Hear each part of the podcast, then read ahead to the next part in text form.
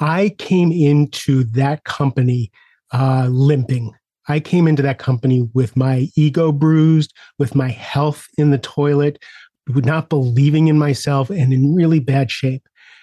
And I want to talk about what, you know, I, I don't talk about the specific people in the book, but I talk about the transformation for me and the difference of having leadership that believe in you, leadership that supports you, leadership that trusts you. Welcome to the Rising Leader podcast, where being a high achiever doesn't necessarily equate to being an effective leader. Let's check to see if you're in the right place.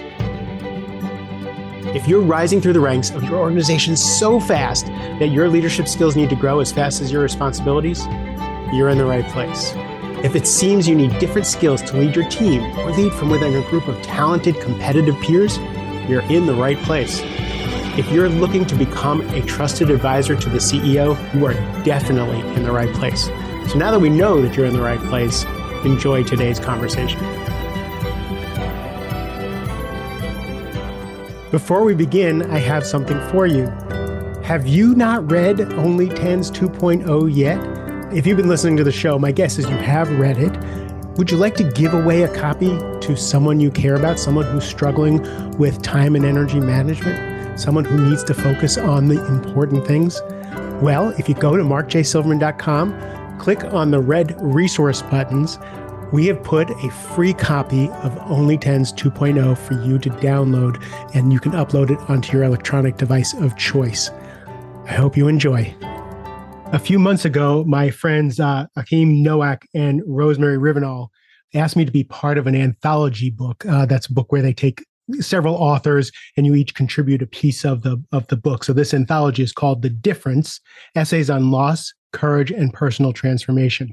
And the eight other people uh, contributing just kind of blew my mind. But they asked me if i would put in my life story and the piece of my life story where the transformation happened and how that can apply to other people. And if you've been listening to my podcast you've heard about my story about being homeless and a drug addict and a drug alcoholic, and then you know years later being depressed and all the stuff that I went through, uh, and how I turned that into this new life, this new career. By the way, if you hear something in my voice, I got sick on vacation and uh, can barely can barely breathe. Uh, whatever this is, it's not COVID. I tested several times, and it's not COVID, but it uh, is COVID like and it's lingering.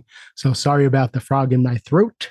But this book, this difference is really, I'm so glad to be part of it because the, the stories on courage and personal transformation really helped me. I got way more out of this book by reading the other essays than contributing my own. I'll put a link in the show notes where you can get the book. But when I reread my story, I went through it with a little different eye because I've been re- recording with a lot of the leaders that I worked with specifically at the time of that transformation. If you remember, you know, back in 2008, 2009, I was depressed, I was suicidal, I was sick. And that's the point in my story where I say I wanted to make a million dollars and run the Marine Corps Marathon. And I did those things. What happened in order to make the million dollars was I got a new job. My friend Greg Collins offered me a new job and he also introduced me to an, a sales engineer. And if you know anything about tech sales, if you have a great engineer, you can be really successful. And Steve Knoll, who I had worked with in another company years ago, became my engineer. So so I went from being depressed and I couldn't sell and I was just in bad shape to a good friend hiring me and giving me a good friend and brilliant partner in crime to go do this business. And the management and the leadership of this build, business, uh, from the CEO Frank Slootman to Dave Snyder, who was the CEO, the pres- uh, vice president of worldwide sales, uh, to Kevin Haverty and John Sapone, a bunch of those people who you've heard on this podcast. That leadership team transformed my life. I came into that company uh, limping.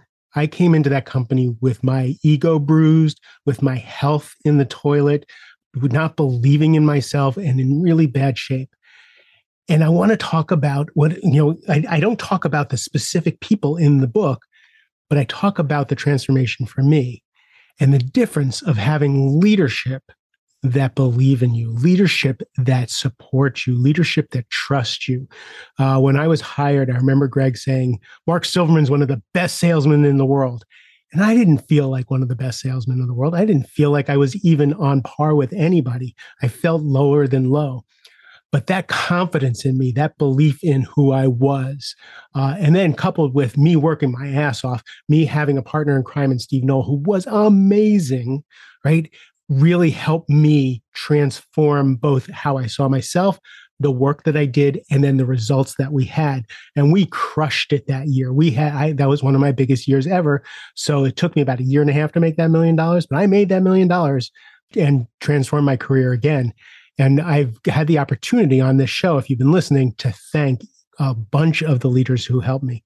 So if you're a leader, know that you make an impact, like a huge impact. You don't know what people are going through. People didn't know what I was going through at the time. I didn't share what was happening to me. I showed up, I suited up, and I did my best, but they didn't know what was going on behind the scenes. But being part of that team was transformational. Now let's look at the flip side. Years before that, I had a mentor uh, at another company that I worked with that, for that I thought I was going to work for the rest of my life. I really thought I was going to be a lifer in this company. And my regional director turned on me, turned on me viciously, got personal, accused me of being dishonest, accused me of all kinds of things. And I remember this. It was it was actually Christmas Eve day. Uh, we were in Florida with our family, with my ex-wife, and my ex-wife saw me on the phone with my boss, and she saw my face change. She saw she saw me turn white as a ghost.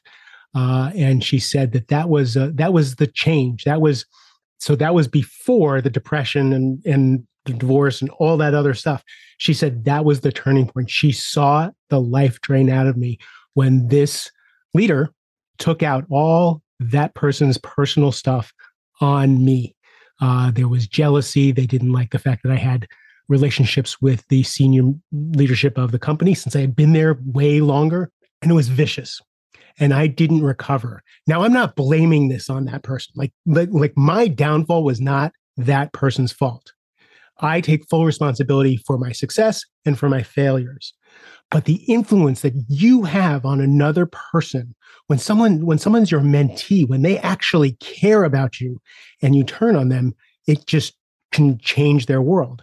So on the on both sides of the of the equation, as leaders. And and this this is true. The more you rise in the organization the bigger your job the the more people you have under you the more weight your words carry. I talk to a lot of ceos that have no idea that if they walk into a meeting have an offhanded comment that reverberates through the entire company.